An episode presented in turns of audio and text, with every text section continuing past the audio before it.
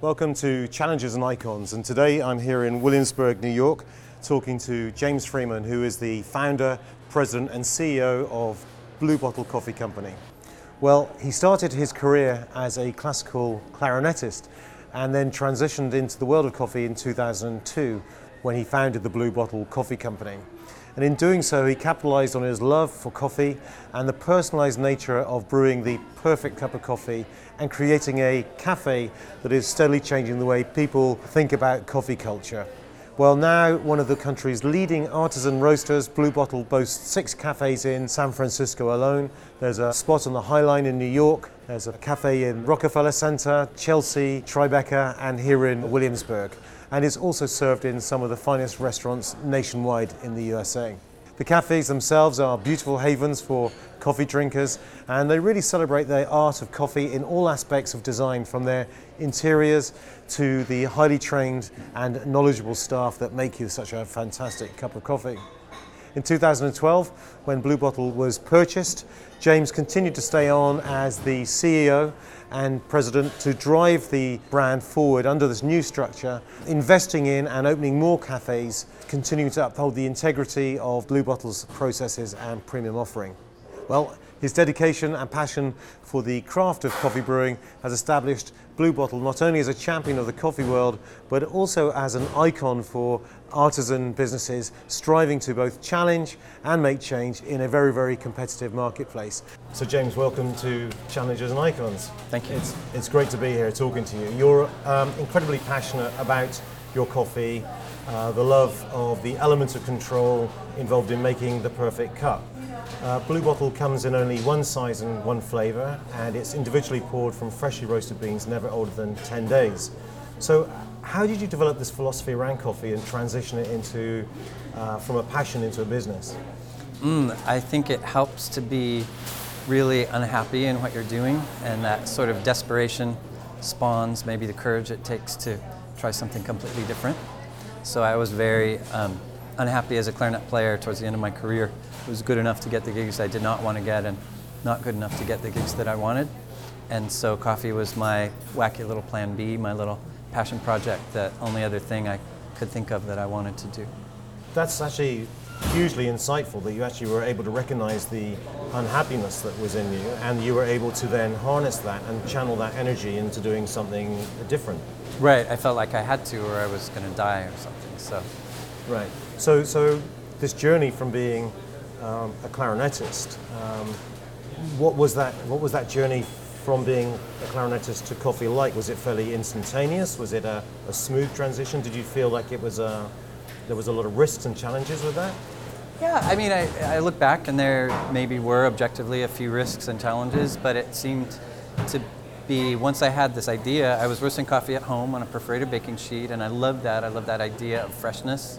And I looked around and I didn't see anything. There were at that time in San Francisco, there was literally nowhere you could go to get a bag with a date on the bag in which it was roasted. So that got me thinking not like, oh, there's a business opportunity, but it got me thinking, oh, well, I want to make something like that. I want to make the coffee that I want to drink. And I didn't really, it's like I wasn't thinking about what customers wanted, I wasn't doing my market research. I was just thinking about what is the kind of coffee I'm excited about that I want to drink? Hmm. Why can't I get it? And if I can't get it, then I'm going to make it myself. And and, and um, you know here we are today, and I know we're at you know we're at the the back of, of your cafe here in, in Williamsburg. Yes. But um, out front, it's a beautifully designed um, environment. Oh, the, thanks. Uh, the cafes are fantastic. I've been to mm. a few of them. Thanks. Um, and um, the whole perspective, the whole design pers- perspective is is fantastic, and you give a unique um, experience to your consumers. So, from your point of view, the role of design has obviously been important and create, creativity for the Blue Bottle brand. Can you just elaborate a little bit more on that? Yeah, I mean, I've been lucky. I work, work with a very good design team in New York for our projects, DCR. But basically, you know, architecture is psychology and how a place, how a building is and how a place looks makes people feel a certain way. Mm. And so I think you have to start with the architecture of the space. You know, is it a good building? Is it a is it a building that you can't really put a lipstick on that pig and have it change? Mm. You know, so um, I've been lucky and we've got some interesting buildings.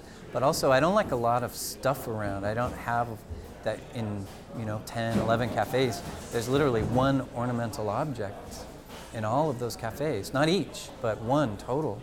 And so I don't like ornaments, and I, I so I want the useful objects to stand for something. Useful objects can be beautiful, and and I, I don't like a lot of clutter around. So um, just I feel like, especially in New York, people's apartments sometimes are small and they, they feel like impinged upon by their mm. belongings. So that it feels nice to walk into a space that's not like has a Yeah. bunch of messages. Buy this, do this, go mm. here. You know mm. that that feels a little more peaceful. So in a way, it feels like you're kind of like you're, you're filling out the spaces that are available to you, and then bringing your brand into it, and kind of filling that space with your brand and reacting to it rather than imposing a one-size-fits-all kind of like Exactly. Yeah. Yeah. And and you know what's not there is just as important as what's there. Yeah. So the space between things is very important, and and where there's a shelf with nothing on it or one thing instead of you could fit twelve things. That's that's important. Not to have things too busy or too cluttered. Sure, sure. So let's talk about the roasting process. And uh, much of the roasting is quite creative in itself, uh, from defining the ideal roast and working with the roasters and, and employees to make this ideal a reality. So, how do you um, approach and establish the creative standards within uh, the brewing process of Brew, Blue Bottle to bring out the best cup of coffee to life? Yeah, it's um, a very collaborative process. We've got a very talented team of green coffee buyer, um, quality control people, and roasters. And so there's this thing called cupping, and it's just a funny term for a systematic way of tasting your coffee every day. So every day we taste the previous day's roast. Okay. And, and that's done very methodically with um, points scored and comments written. That gets lodged in a database that compares it to the roast curve. The Curve is just a, like a recipe of heat, um, temperature, and time. Uh, people think that a roast level or how coffee is roasted basically just means what color it is when it's gone, but you can have two coffees that look exactly the same color. How it arrived at that color can be very different, and the taste can be very different. So it's an ongoing conversation of trying to improve little by little every single day um, using the talents of the people on the team and harness to, to bring us forward every day. If something's not the way we want it, we have can ask why and look at the data and see why that might be. Or every day, if something's better, sometimes things are inexplicably better, and then we like have to scratch our heads there and, and, and ask why. What do we do? What's why is why is this working? And then oh, the drop temperature is 20 degrees higher on this, and I, we don't know why it wasn't supposed to be, but it's better. Um, so it's that con- continually trying to be a tiny bit better every single day is um, very important. Uh, this when we had we had this investment round last year, um, and people were asking me, like, "Wow, uh, you know, there's a lot of fear, especially in San Francisco. Oh my God, you know, how are you going to maintain quality?" And um, and that's just the wrong question to ask because there is no maintain. Um, the question to ask is how are you going to improve quality? How you can continually make it better? Because you're either getting better, or you're getting worse, and maintaining is a fiction. Okay, that's interesting. Maintaining quality is a is a fiction, but the incremental ga- gains can Yeah, those are continue tangible. to, Yeah. to, to make a better product. Right, better- or by dropping the ball, by not investing in the back end and coffee quality, then you're making a decision to make quality worse. Okay, that's that's really uh, powerful. And I know by talking to one of the uh, your baristas earlier, um, you're very involved with um, the actual locations. I mean, It's you know, important. you have a you have a very vested personal interest in. I like what's going to going in. cafes, and I want to like going to ours. Yeah, exactly. So I know you're a bit of a history buff apparently, and uh, and it comes to uh, especially when it comes to coffee and beans. Um, and you said that you tr- travel with your own beans and um, and your own press, and you're working on putting together a travel kit for people so they can set the perfect cup when they're not at home also. Yes, So is that important to you that your customers and your consumers, your the people that drink your coffee, understand coffee in this intimate way as well, or is it more about just sharing the experience with them? I hope it's more important to our customers. I don't, I don't really think about what our customers want which sounds a little selfish, and I don't mean it to be that way, but I think people are can be unexpectedly delighted in things that they not necessarily can think of. If you ask a customer, you know, 10 years ago before I was opening, so do you want fewer sizes and fewer flavors and do you want it to cost a little bit more? People probably wouldn't have said no, no, and no. Mm. Yet we opened with all those things, mm. and because it was very delicious, people were happy okay. about that. So I, I try to think about what do people not realize that they want and then and hopefully this little travel kit, which has been unexpectedly difficult to produce in the way that I would like, um, comes to fruition and people are excited to travel with more control over their coffee. Well, it sounds like a great idea, and we, we can't wait to see it. Me um, too. sounds like it's been a bit of a journey. It's been a bit of a journey. So, um, within the blue bottle model, uh-huh. each cup is individually brewed. Correct waiting for the coffee becomes part of the process and the, and the creative experience. I've just mm. waited five minutes for a, a mm. beautiful cup of Guatemalan. Now, in a model that respects defined processes and mm. rituals so heavily, how do you approach the more loose and fluid side of building brands and a business and the things that come with that? Yeah, I mean, I don't think about building a brand. I, I, for years, pardon me, that word brand has kind of made me recoil because it seems very premeditated. Mm. Um, and what I think about is doing good work, making something delicious, making something compelling looking. How can you simplify the process? How do you make it legible?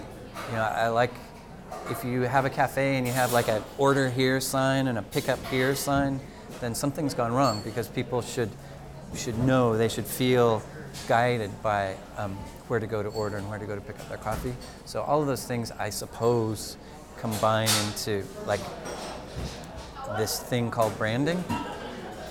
But for me, it's just like trying to clear away the underbrush, trying to make things as simple and legible as possible.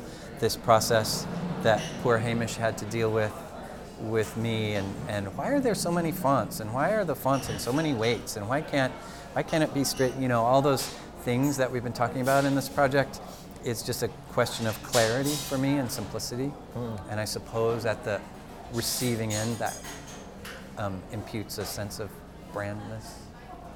So you once said. I hope I didn't insult you and your entire industry. Right not now. at all. I, I you know, I, I, actually saw Tom Ford give a speech, um, uh-huh. uh, you know, recently to a big audience, and, and he just pretty much said the same thing, which is, well, from his perspective, he was talking about you know being, you know, branding and brand being a much overused word that has lost its value. And frankly, right, right. when you see products and services and, and you know uh, branded offers that have been poorly thought through, quite frankly, you all have a case. But when it's been considered to the level of depth that you're talking about, I think you know the art of bringing great product, a great experience, um, through an identity that people can relate to is a very positive thing, and I think that's the good side of branding. Right, right, and not to promise more than you can deliver. Exactly, yeah. Well, you once said that much of the coffee business is about seeing the same faces mm. and establishing a level of trust and relationship yeah, with, with, with, those people. So you then sold your company, and selling a business can uh, often change the models of creativity and, and a brand's relationship or a company's relationship with the mm. people mm. that have helped support it.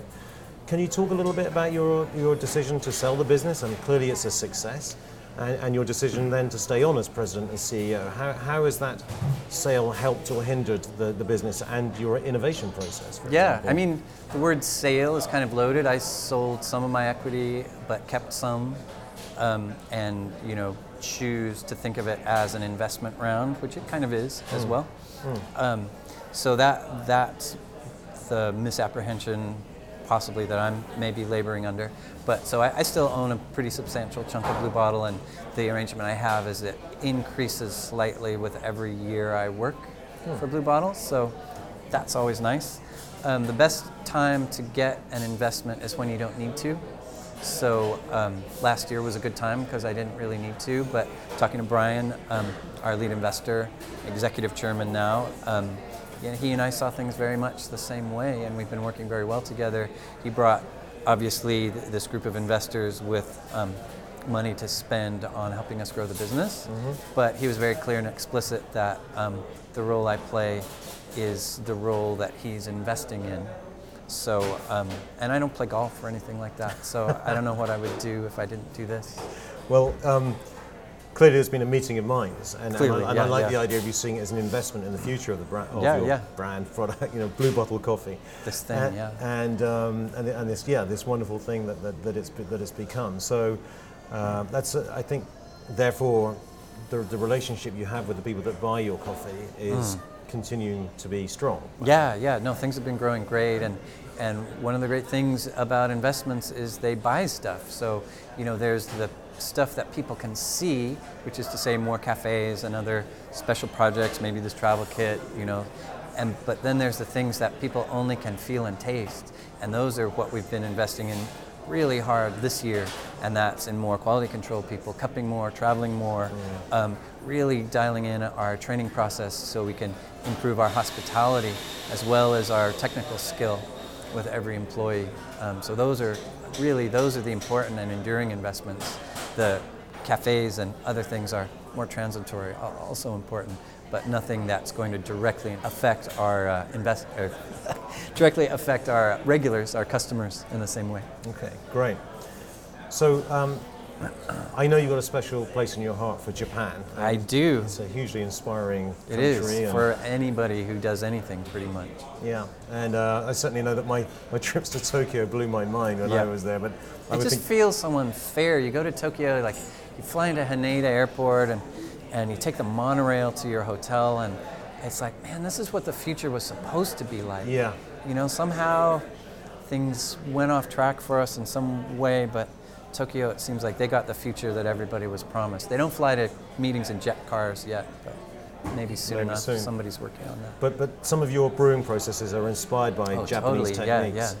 Um, where so where else do you receive cultural inspiration from? Um, I like cities. I like to travel to cities. Um, so I go to Tokyo a lot, and um, I've loved Copenhagen and Scandinavia in general, and just had a very nice trip to London. So you can learn kind of wherever you want to learn.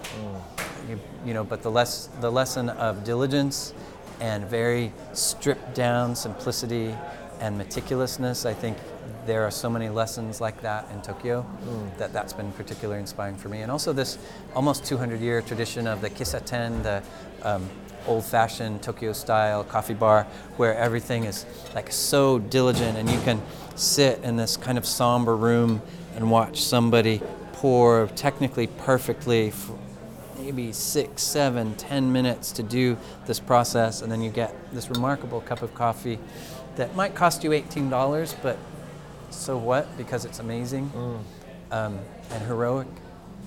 Uh, that's really inspiring to me, and I, and I want to try to capture that. I don't want to imitate it, but I want to be, I want to reflect it. I want to be influenced by it and capture some of those things that I'm enthusiastic about and see if other people are interested. Mm. I like the idea of a, a heroic cup of coffee. It's heroic, yes.